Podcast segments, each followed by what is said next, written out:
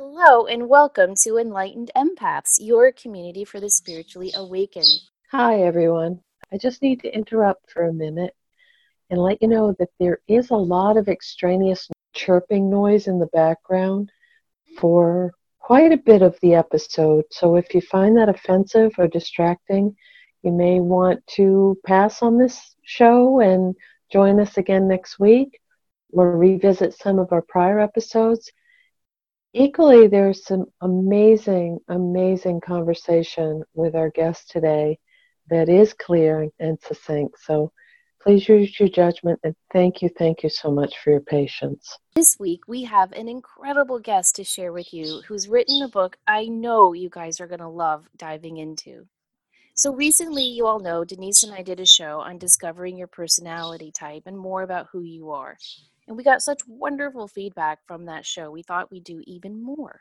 So today, we're going to take an even deeper dive into a new way to embrace your authentic self. We have on the show the writer of the five archetypes. Discover your true nature and transform your life and relationships.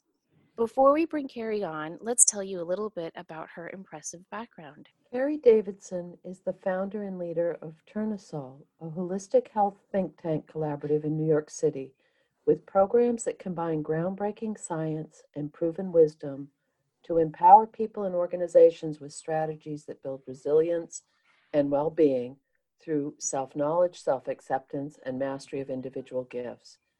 Carey is also the executive director of Turnsole Kids and served as director of administration for the Nalanda Institute of Contemplative Science.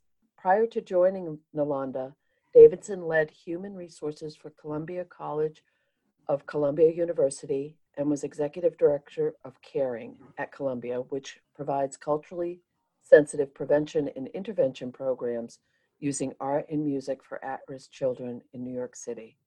Welcome, Carey. Oh, thank you guys. Thank That's a very, very impressive bio, and we're so honored and happy to have you on. Know, I dived through your book and I, I kept writing down quotes, and I, I just took so much away from it.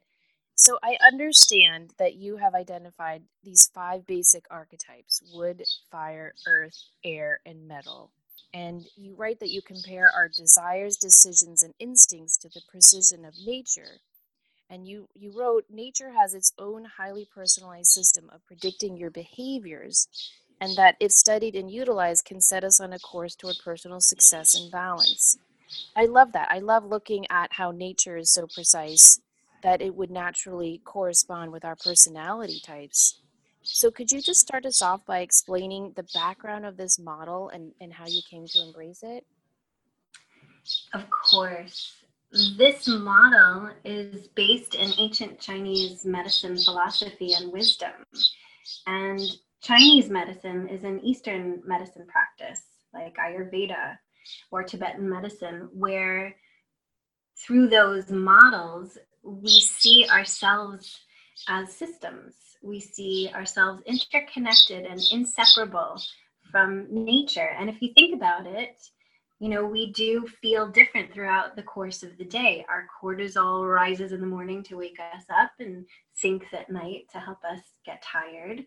We we have cycles that correspond to the seasons, right? There's this whole bit about depression when there's not enough light during the day. I mean, we are interconnected. We cannot really separate ourselves from our environment.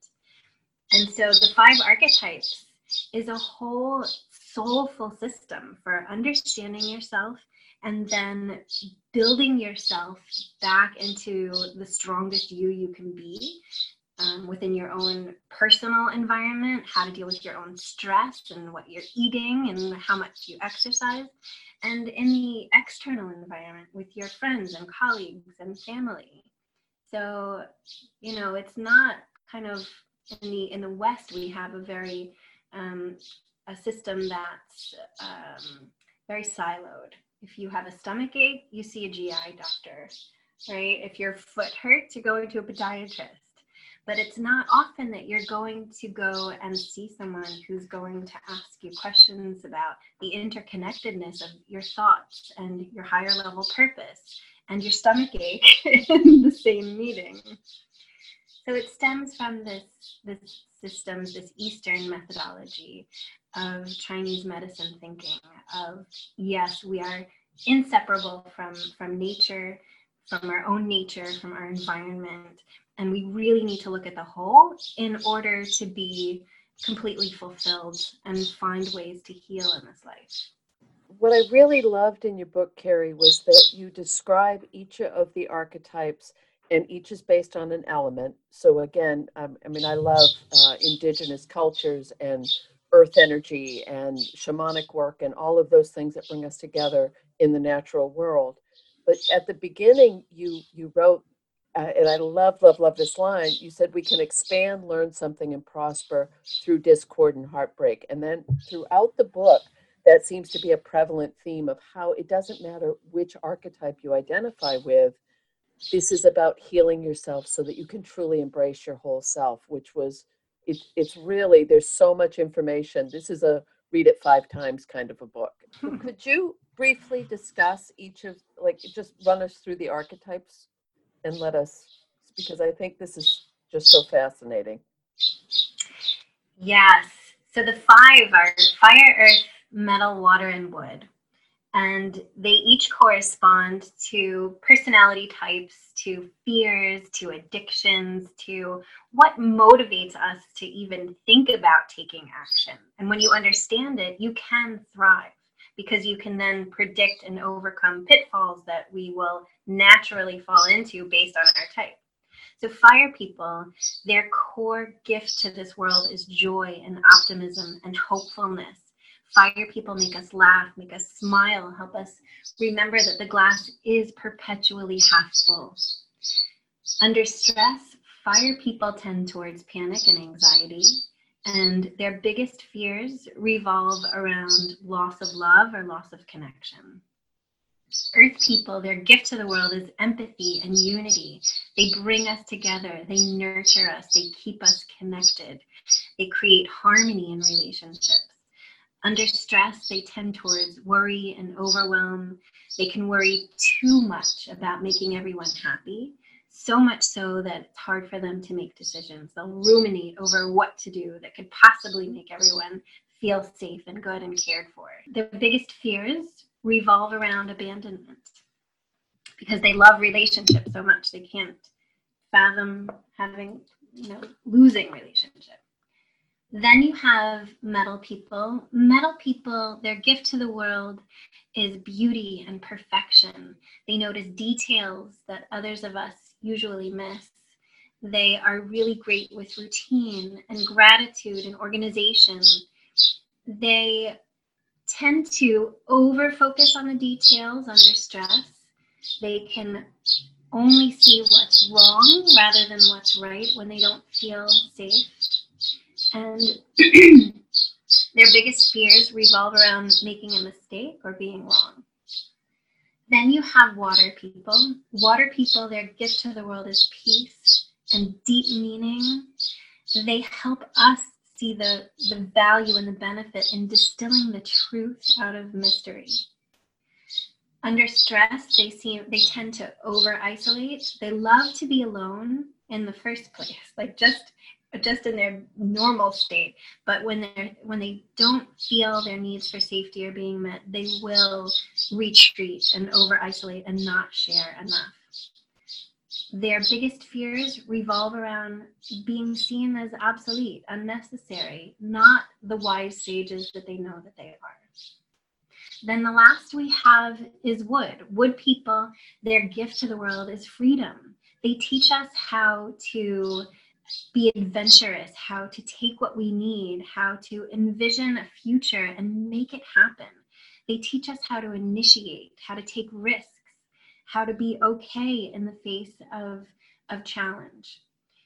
Uh, under stress, wood people tend towards quick anger and frustration, and their biggest fears revolve around confinement, being told, no, you can't do that. They don't go for that.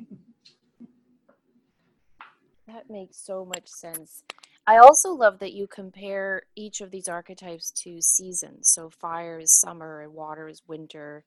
I think that's really cool. But you know, I had if you guys go to Carey's website, which we will link up in the show notes and we'll also post on uh, our Facebook and Instagram pages, you can take her quiz to decide and determine what archetype you are.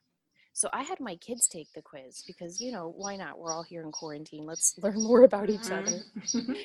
And my Taurus came up as Earth. And she said, Mom, do these correspond with Earth signs? I mean, with uh, horoscope signs as well. And I thought, well, I don't know. I'll have to ask Carey. I just thought it was interesting the way all of these things could possibly be holistically overlapping the way you were saying before. But we highly recommend all of you guys go onto her website and take the quiz. So I wanted to ask you a question, something that I highlighted a lot in your book. You talk about how so many of us seek the how. How can we make this better? How can I feel more in tune with my life? When what you really sh- say that we should be asking is what? What is at the core of why I'm feeling this unrest? Or what is the reason for this feeling of discomfort? Can you talk about the different paths that these two types of questions will lead us down? Hmm. I love that you're asking me this because people, when I when I do a lot of interviews, people usually skip into the types. Let's get to the nitty gritty. But I had to include this in the beginning because if we go into this process, or really, in my opinion, any kind of self growth, self realization, or transformation process, without being in the right mindset, we don't really reach our true selves. And so I'm glad that I'm glad you brought that up. The how, right? The how questions, the why is this happening to me questions, all all of that path will lead us into a fixed mindset will lead us into getting stuck in in these details that lead to victimhood blaming other people right? Because because what happens is we can tend to instead of looking inside right we'll look outside of ourselves um, and then we become victims of circumstance. And if you're always a victim of circumstance there's nothing you can do. You have zero control over your growth. So the what invites you to observe your environment your internal environment and your external environment and puts you way back in control so, you know, you brought up something, you guys brought up something um, in the previous question around, you know, that we we grow through challenges also, like these pain points. When when we feel unrest, it's an invitation to look inside at what's happening and grow.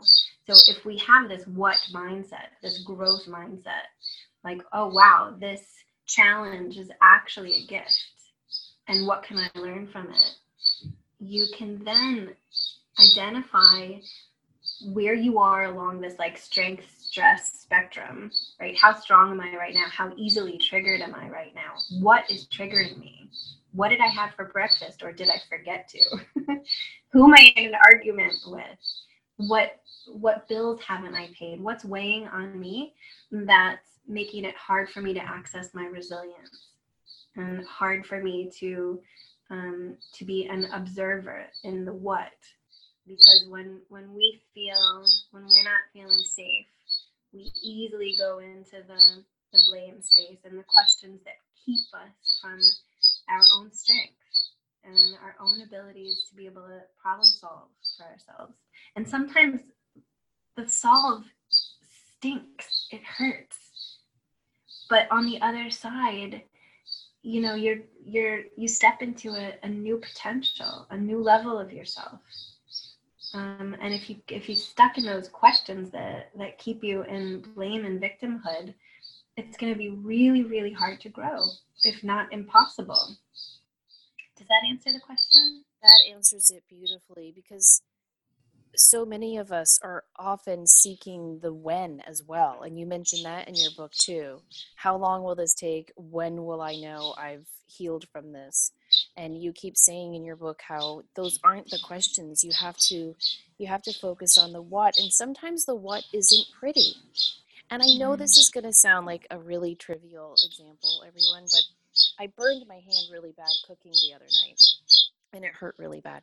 And as it's healing, it formed that yucky, like pussy cover before the scab came. And so the whole week I'm looking at this burn, I'm thinking, this is such a metaphor for emotional healing. Because sometimes when we're healing and we're asking those painful what questions and we're looking within rather than outside, it's a messy process. And we might not even be aware that that messy process is the healing. Mm-hmm. You know, so I know that scab example is not the best.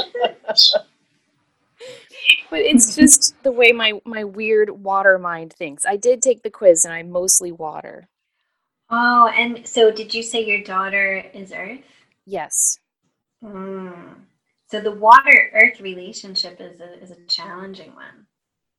I don't know if you feel it's not it's not bad because, because we cannot grow if we're not challenged, right? If we never right. felt thirsty, we'd never drink and we would die.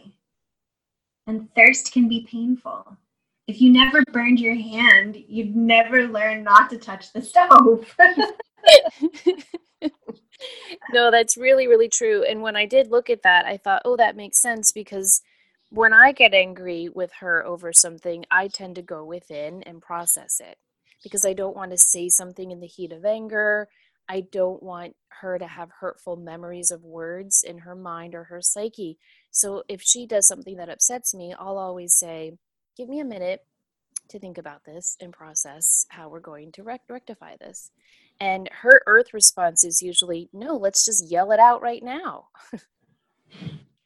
yeah yeah there are lots of ways that that you'll see earth and fire i'm sorry earth and water stuff kind of play out and one of the biggest ways i see in work environments and also in love relationships sometimes parent child parent child's an interesting you know couplet but um you know water people are deeply self-sufficient and they pride themselves on that they don't need you they don't, they are really smart. They tend to get addicted to thinking and they're really good at problem solving.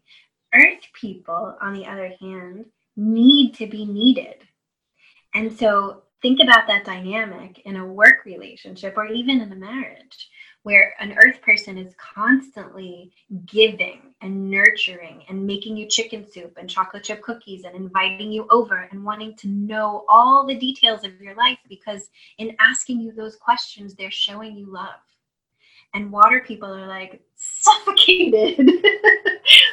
Suffocated by that. And it's just it's a funny to me funny funny dynamic to watch because I know I, I see people's scores and I know exactly what's about to play out. but I watch it unfold because for me to tell you that before you experience it, you know, it's not as um, as integrative a learning experience. And when you when you understand it and feel it in context, that's when it makes sense. And that's when you can then take that wisdom and use it and apply it in your own life. And um, so I don't know if you see that with your daughter yet, because that's a, a different dynamic. But it is this is a, an interesting dynamic of the water earth relationship that I see play out with adults a lot. Uh, it's funny because I came out water as well, and at the beginning when I was reading it, I thought, oh, I am so earth. I am. This is me. I do all these things. And then when I took the quiz, and they came out really close. So maybe we can talk about that a little bit later, when your numbers are really close but what really, really I loved in the book is there was a part where you talked about, and our target population is empaths. We're highly sensitive folks. And you talk about these archetypes and empathy, but what I loved was you said the three aspects are self awareness, self regulation, and compassion. And I read that over and over. And then the other part where you talk about, because we've we've had countless shows and conversations about what you eat impacts you, how you sleep, how you motivate, how you navigate through the earth, uh, uh, on the earth. So I, I would love, you know, how for our empathic people and their archetype, how can they embrace that self regulation and self awareness so that they can feel more whole and full? Mm. It's interesting about your your listeners what what their primaries are who's attracted to talking and listening to this type of information. And i can i can bet i should i make a prediction? You don't have a ton of metal people or wood people. Because my answer to your question is contextual which is kind of like what the whole book is about. Like the answers to all this stuff as well it depends. It depends your primary it depends your lowest and it depends how resilient you feel right now in this moment um, because there's this whole process is it's a framework for how to apply self healing in any moment where like because we're constantly being impacted by our environment by our stressors. And if you know what they are you can predict them and then you know what to do. So going back to your your question what you know how can people who um, who are empaths be more self-aware and self-regulate and and then have compassion. So self-awareness you know fire people tend to be naturally intuitive. Not everyone who is fire is a is a psychic or an empath or an intuitive but um and not everyone who isn't you know isn't but it tends there tends to be a propensity of that in a in a fire type. And fire type fire types live in a state of feeling. They feel everything. They're very emotional very big drama over everything um, explosive and then quiet. Like a, like a fire. You put it out in a second. Um, and if it's not contained it can go everywhere. So an empath who is a fire person be aware of your emotional state be aware, learn how to differentiate between your own emotions and when you start to feel everyone else's in the room. Because fire people will. And when you can differentiate, you can exhale, right? The self-regulation in those in those moments for fire would be around recognizing it and then exhaling it. Like saying it, envision, like, oh, that's not mine. I'm gonna let that go. Um, and compassion compassion really for yourself starting with yourself at this point you know for a fire person who is overly emotional um, it's okay. It's part of your learning process to even recognize it is huge. So then you have then you have earth people earth empaths. For you know self-awareness it's really important for earth people to know that you can get addicted to relationships you overgive because you have a fear of losing people, of being abandoned by people. And so the first step around self awareness is can you um, can you recognize when you're overgiving, when you don't have enough boundaries up, because you're so empathetic to other people's needs, you just want to give. And underneath all of it, the core of that for Earth people is around the fear of abandonment. And so, a self regulation technique for an Earth person who's an empath is to create some sort of organization in your home. I know this is kind of strange, but we are, you know, these holographic beings. We can do a physical thing in our space that impacts our spiritual abilities and boundaries. So have some sort of organization. Um, you can organize or ritualize something that you do. So your morning routine, or um, or how you organize, you know, organize the kitchen cabinets, go through your closets, you know, make sure that everything has a place. That's a very um, self, you know, a good self-regulation technique for Earth empath. Then you have metal people have impenetrable boundaries. So the chances of you having a lot of metal people looking for, you know, how to self-regulate in the in the face of being overly empathic, slim, very not, very slim, not impossible. But um, but what I would say for a metal person who's an empath, be don't judge it. Metal people tend to self-criticize or, or judge themselves and others easily. So see if you can practice letting it come and sitting with it without judging it. And then the self regulation technique would be around journaling, getting quiet, resting, reading poetry, not getting so stuck, doing things that release that rigidity in the mind around the idea that perhaps you just felt someone someone else's stuff. then you have water, and you guys, I love that you're both water. Water people are deeply wise and insightful because they they sink beneath all the hullabaloo and the chaos of everyone else's business and emotions, and they can hear. They have deep listening abilities more than any of the other types.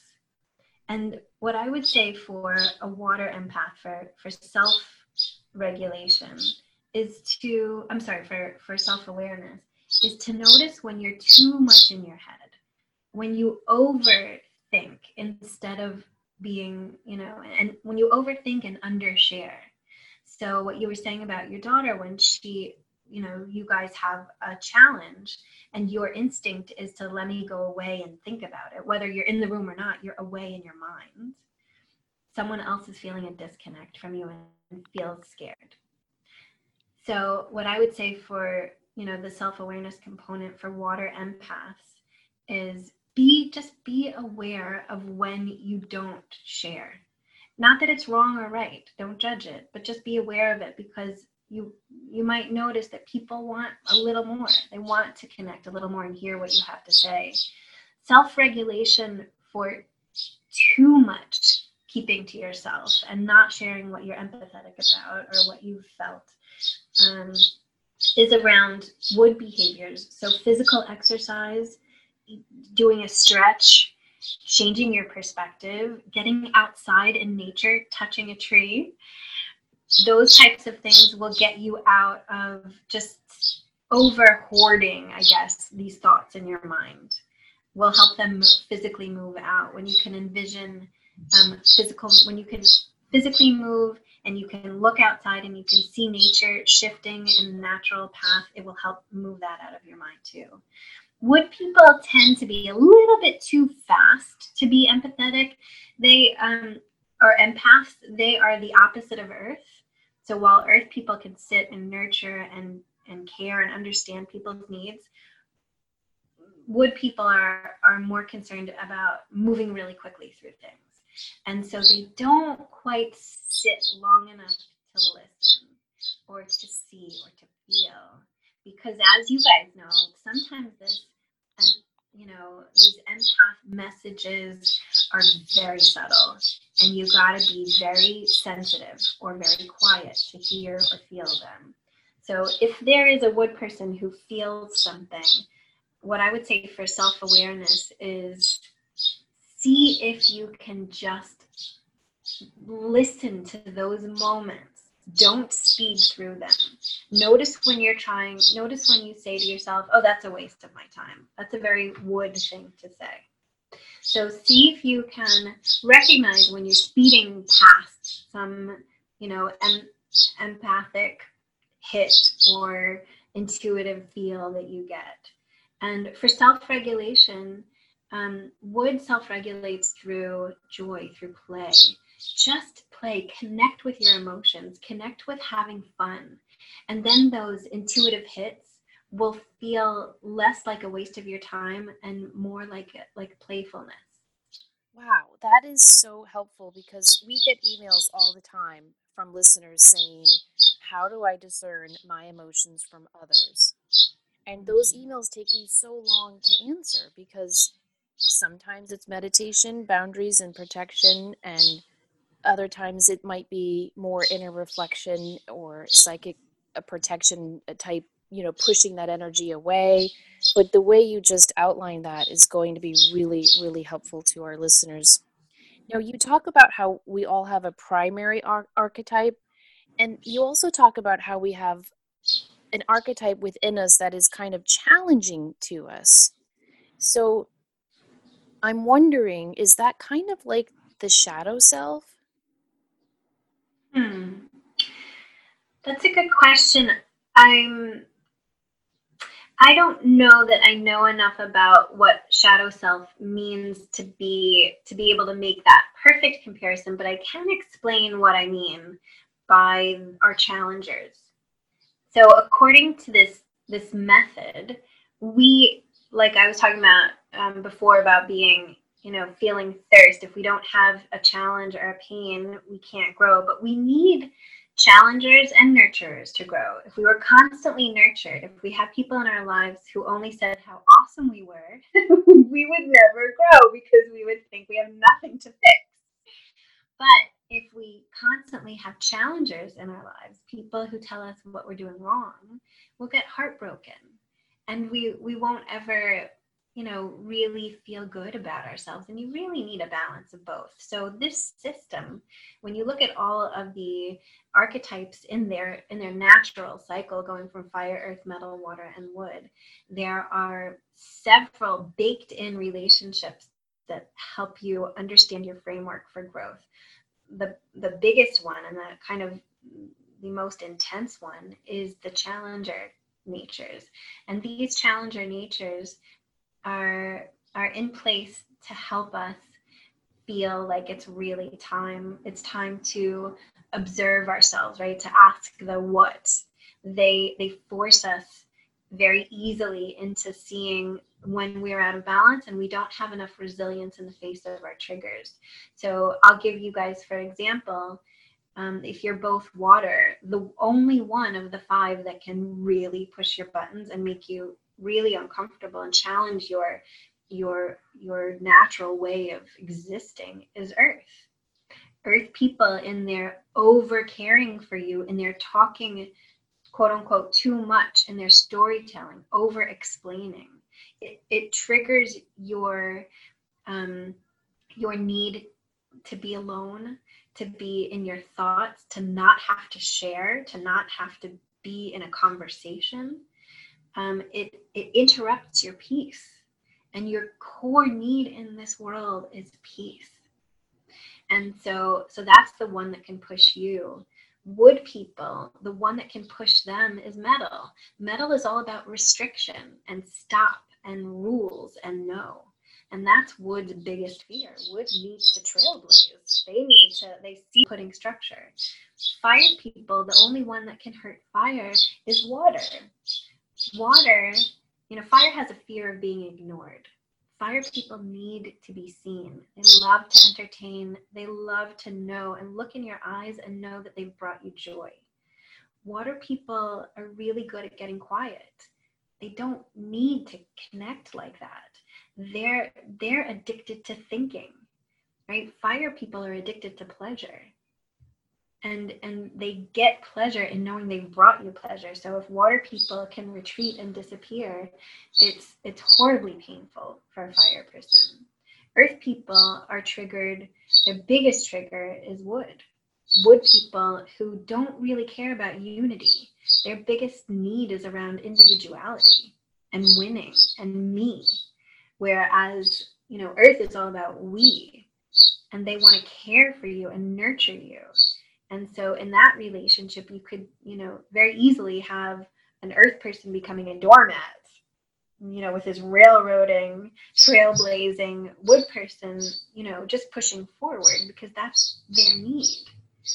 And so, so these, I don't know, you know, as far as like the the official definition of a shadow self, if that is, um, if that correlates, but that's kind of what these challengers do for us. They they trigger our biggest fears and push us easily into fixed mindset thinking where we get rigid um, and it's harder for us to stay stay soft in the face of our challengers but they force us to practice they force us if we see them that way we can be like oh right there's a water person ignoring me and i'm feeling stress around that. What can i do to reinforce you know my own sense of self and safety so that i'm not no longer really triggered by people who don't want to talk? Because it's not about them ignoring me. It's about them having their needs met and that's great. Oh wow. Okay so no wonder i'm a complicated mess inside because my quiz results were 70% water 69% earth hmm. so does that mean i'm just always going to be challenging myself? Well, it means two things.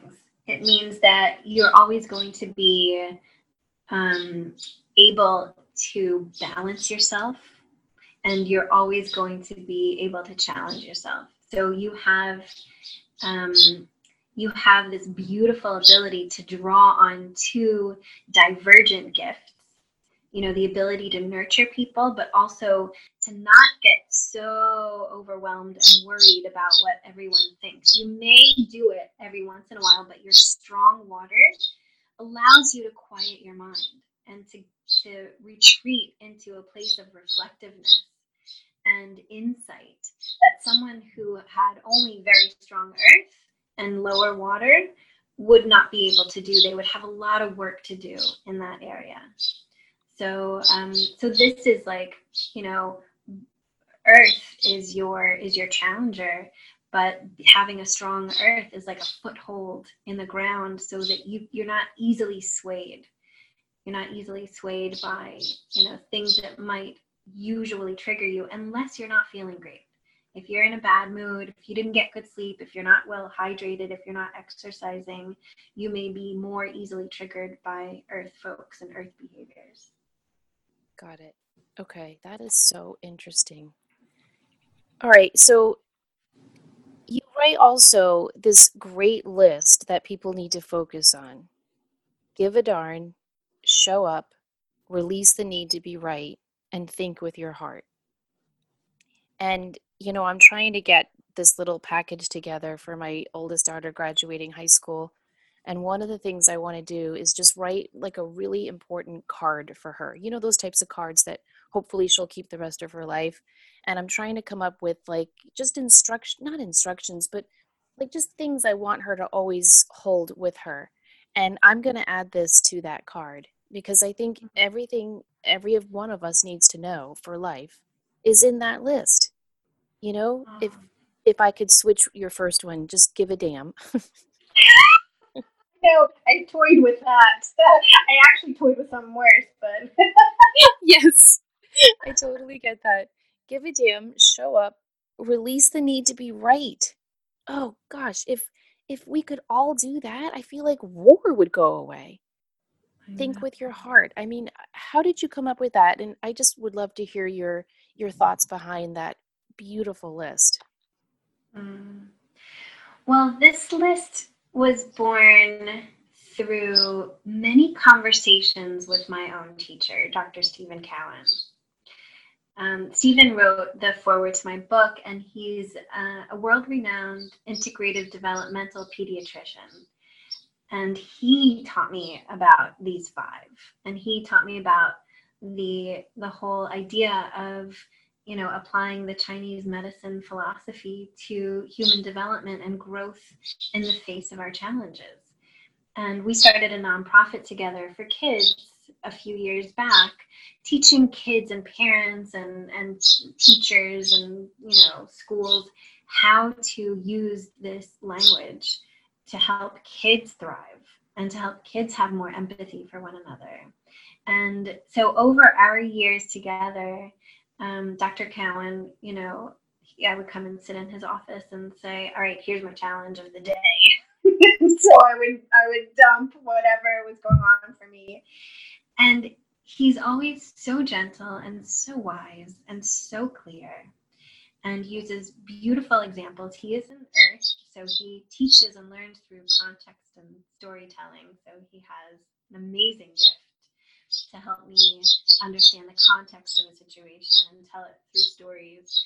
And and over over our time together, these four points would come up a lot. Like you actually have to care.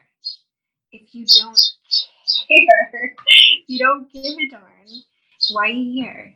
Like you're not, you're just, we, we spend time doing what we care about, right? We have a choice. We always have a choice of how to spend every moment. And so, if you want to transform, if you want to have a fulfilling life and you feel like this method could work for you, you know, caring about it means that you're going to devote time to it. You know, so what are you going to devote time to? So caring. The other the other piece he he taught me in the end about staying soft. It was through a beautiful example of Tai Chi. And he held up his hand once and he says, Punch my hand. And I'm like, Oh my God, I'm a fire earth person. I'm never punching anyone ever. like, there's no violence in my life. He goes, No, no, no, punch my hand. And so, like, tapped his hand. and and he held his hand rigid, not moving. And so, right when you hit brick wall, when you hit something that's not moving, you know, it hurts there's pain that reverberates through your through your fist or your arm. And he says hit me again. And so I, I did it with a little bit more a little bit more push. And again he held his hand you know solid. And he says now do it one more time. And i hit again but this time he um, he took my hand in his hand and he he led it around in like a little bit of a circular motion or a little dance. And he said he said, in that space, I changed the conversation. I changed it. I don't have to react. I don't have to sit fixed in my own thinking and my own belief system. I can see you, honor you, take you, and change the conversation into a dance. Wow. And we're dancing and we're in our we're in our heart space. I see you for who you are.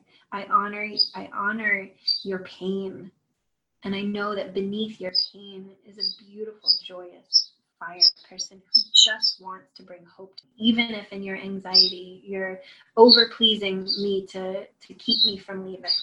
Because I know what it's about. I don't need to get stuck and fixed. So that, you know, that whole bit about staying, you know, staying soft, staying in your heart. That's that's where that came from. That's a powerful metaphor and visual yeah, it sticks with me pretty frequently. Not that I can always apply it in the moment. I, I, I'm like still working on it, but I hold it because it is, it really is. And that's the way I want to live. So I do care, right? I do care. I, I just have to work at it. Don't we all? yeah. One last thing. I know we're running short on time, but there's a part in the book where you you equate each archetype with a chakra. And I know that uh, Samantha and I do a lot of chakra work. A lot of the things that we teach and do with other folks are involved with those energy center and Ayurvedic type things. So, how do those align? Because when I saw water archetype is aligned with the root chakra, of course, my mind immediately went to do water people have more of a propensity to need to work on security and stability? Because those tend to be root chakra kind of issues. So I became an Ayurvedic nutritionist a, a few years back, mainly because I was curious about nutrition, about food. I didn't know anything about you know the food component, and I know how important it is to our overall well-being. And what I loved about Ayurveda was that it was so you know based it's it's so broad and rich and it includes it's a holistic view of of how to how to live a good life. And i was really hoping that it would correspond directly to the five archetypes the chinese medicine model. And i found that it was really hard to make a direct correlation. But i found this great article that's um, that's you know the the list is derived from that compares each of the five uh, archetypes to a chakra center. And so, so I don't know that I feel like it is, um, it's a perfect alignment across the board, but there are key things that I did notice where there is overlap. So, for example, the um, water uh, element in Chinese medicine corresponds to the kidneys and the adrenals, to sleep, to fear. And the root chakra also corresponds to that part of the body, those organs. And so the emotions and the needs and the beliefs and the challenges that arise um, when you're looking at it through the chakra system or through the Chinese medical model, um, I think are are very much aligned. And I also believe that if you want, if you choose, if you are drawn to healing through the chakra system and you know that your water needs to be, you know, balanced, So maybe do some work on the root chakra. Things that you know through the Ayurvedic model will open up and will strengthen that chakra because those are the correlates. And maybe you could also do the same, you know, the opposite. If you notice that you're having a root chakra blockage, well, we also know that root, root chakra corresponding to water will correspond to kidneys and adrenals. And what can we do to uh, to strengthen our kidneys and adrenals? Um, are we drinking enough water? Are we getting enough sleep? And so, what I liked about it was that it could help correlate these methods for bringing balance in. And, you know, looking at it more deeply, for sure, I bet there are, you know, definite um, correspondences to you know what you have to work on and what your um, what you need to balance if you have root chakra um, challenges and if you have water challenges.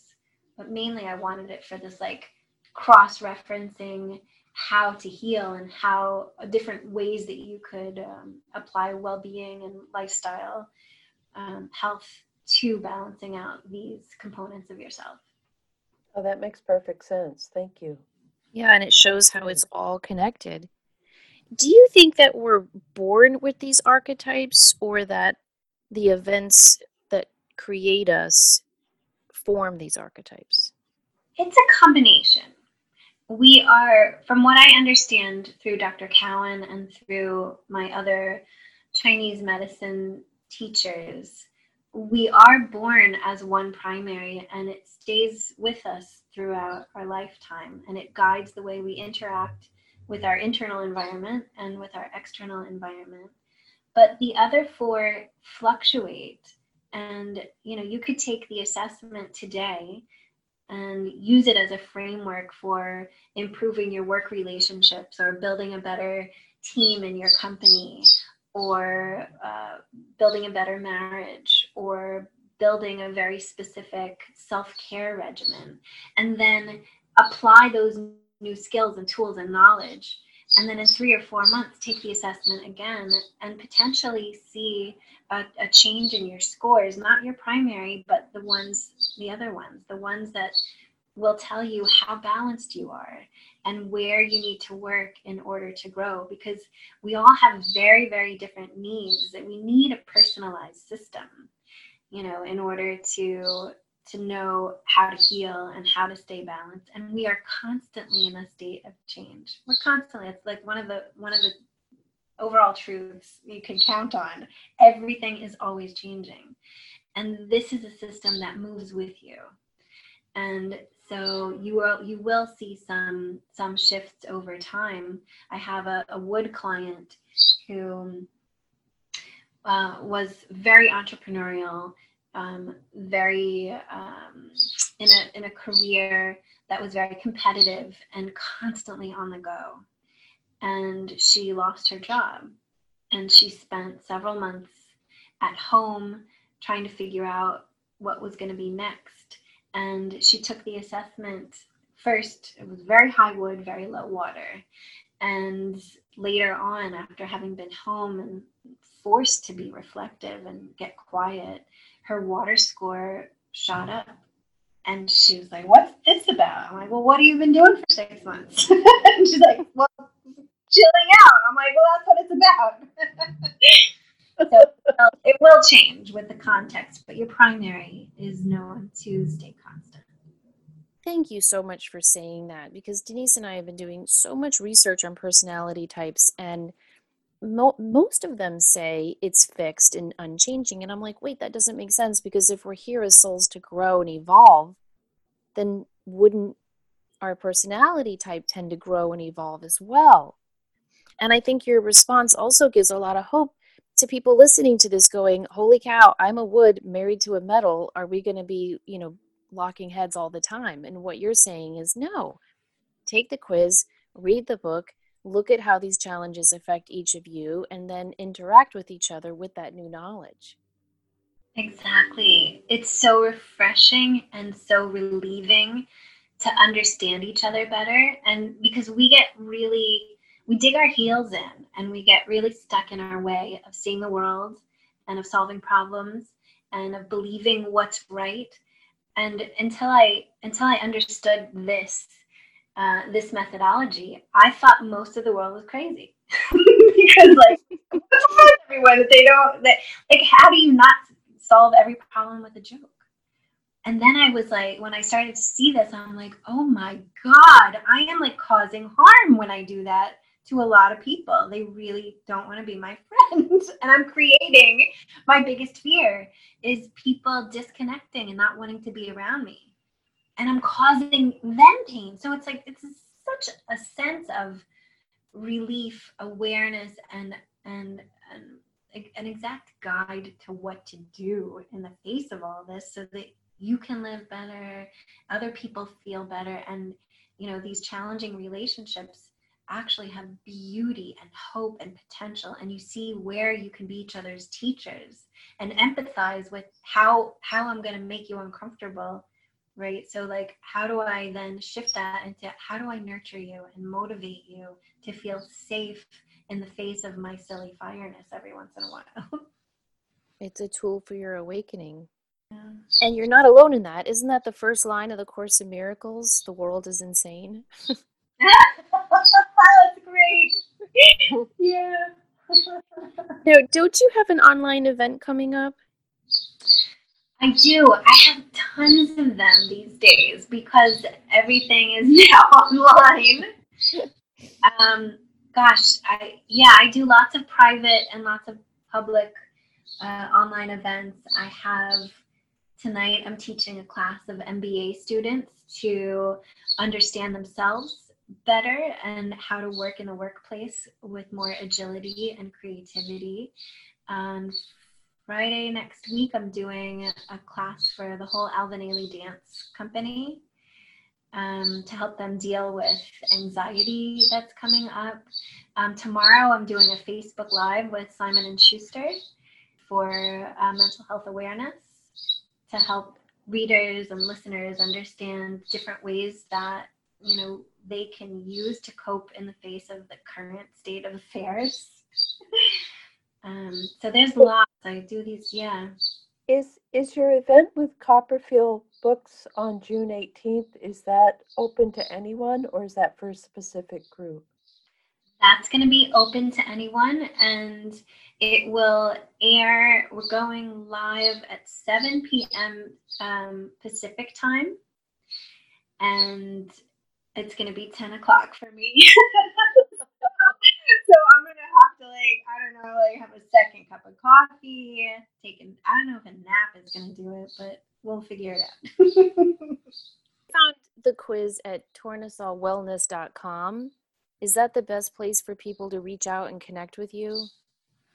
Right now, I would say the best place is the book website, fivearchetypes.com. And right up top there, there's a button you could click on the right where you can take the quiz. And if you have a class that you're going to be teaching designed just for empaths, please let us know and we will promote the heck out of it on our end. Well, you know what? It's funny because I don't, but um, if you guys want to do something together, I'd totally be down for doing something for your community. Oh, that would be awesome. I would love that. Thank yeah. you. Yeah, I think that would be really fun and it would be good. I think it would be a really good way for me to put my, you know, dip my toe in the water and start being me, you know? Oh, I love that. Oh, that gave me chills. You've got my water mind thinking. That's awesome. I love it. I will be plotting and planning and I will be in touch because I really think that our listeners, especially, what they're looking for is a way to really identify who they are in a world where they're feeling everything. Mm-hmm. And I think understanding not only their personal archetype, but recognizing other people's archetypes, it's going to help them go, oh, wait, I'm fire. And this emotion right now is too woody. So I that's not mine. I think that's that person over there in the corner who's, you know, being super competitive. So I, I think a class helping people to identify and sort that out would be incredibly helpful. Mm-hmm. I totally agree. It would be so much fun. so much fun. I always have people before we start, everyone takes the assessment. So they come with their scores in hand. And in, in most groups, I have people come with their scores and then a very specific challenge. And so they'll put the scores and the challenge in the chat box in the in the uh, the webinar in the Zoom and I can I can't get to all of them, but I will pull out a few and dive into exactly what to do in, in your case based on your scores, what to look for, what you're gonna feel, what will be hard for you to do, why you're challenged in the first place, why you even have this question. And um, yeah, another thing, if you if your you know if your listeners are empaths and they're working in this space, they have they see clients and they talk to people and they counsel people having them use this method so knowing their own scores knowing themselves deeply and then having their clients take the assessment they could they know so much before they even ever have that first call. By being able to you know decipher their their clients scores but also they will know exactly how how they are going to make their client feel so like some people, I know now that you guys, I, I know that you guys are water. If you were coming to me for support, I know I'd have to tone my fire down a lot in order for you to feel like I actually am wise enough to to pay attention to. And it's not because you're not because of like whether you like me or not or none of that. It's just our natural way of interaction. You're going to be skeptical of me because I giggle to fill empty spaces because I'm fire, because I I like flattery, right? There are all these things that are just fiery. It just is. I can't be fiery the good parts without the challenging parts. and so naturally you will have you will feel challenged around me and I will wonder if I'm making sense to you because you won't you don't give as much you don't talk as much. And so I need certain types of feedback in order to feel safe. And you need you know it's like a very interesting way to go into counseling and coaching by understanding exactly what will make you feel safe safe enough to let down your walls and be okay learning with me. Wow. Well as we wrap up i want to finish with one last quote you said, when we live a life aligned with our own true nature and compassionately empathize with the diverse gifts that others bring to the table, we experience a loving, forgiving, and predictable flow in our lives. Mm. I love that. And I loved your book. And we thank you so much for coming on. We'd love to have you back on when all your promotion for this book you know calms down and your schedule isn't as busy and talk about you know parenting with these archetypes and going into relationships with these archetypes. Um, so we'll be in touch if, if, that's all right with you and, yeah. and try to do some more together because this has been a wonderful hour and we are really, really grateful for your time. Yes. Oh my gosh, thank you. I've loved this and I would so love to talk more. awesome. Yeah. yeah thank I, you so I very much. Yes, thank you. And thank you everyone for listening.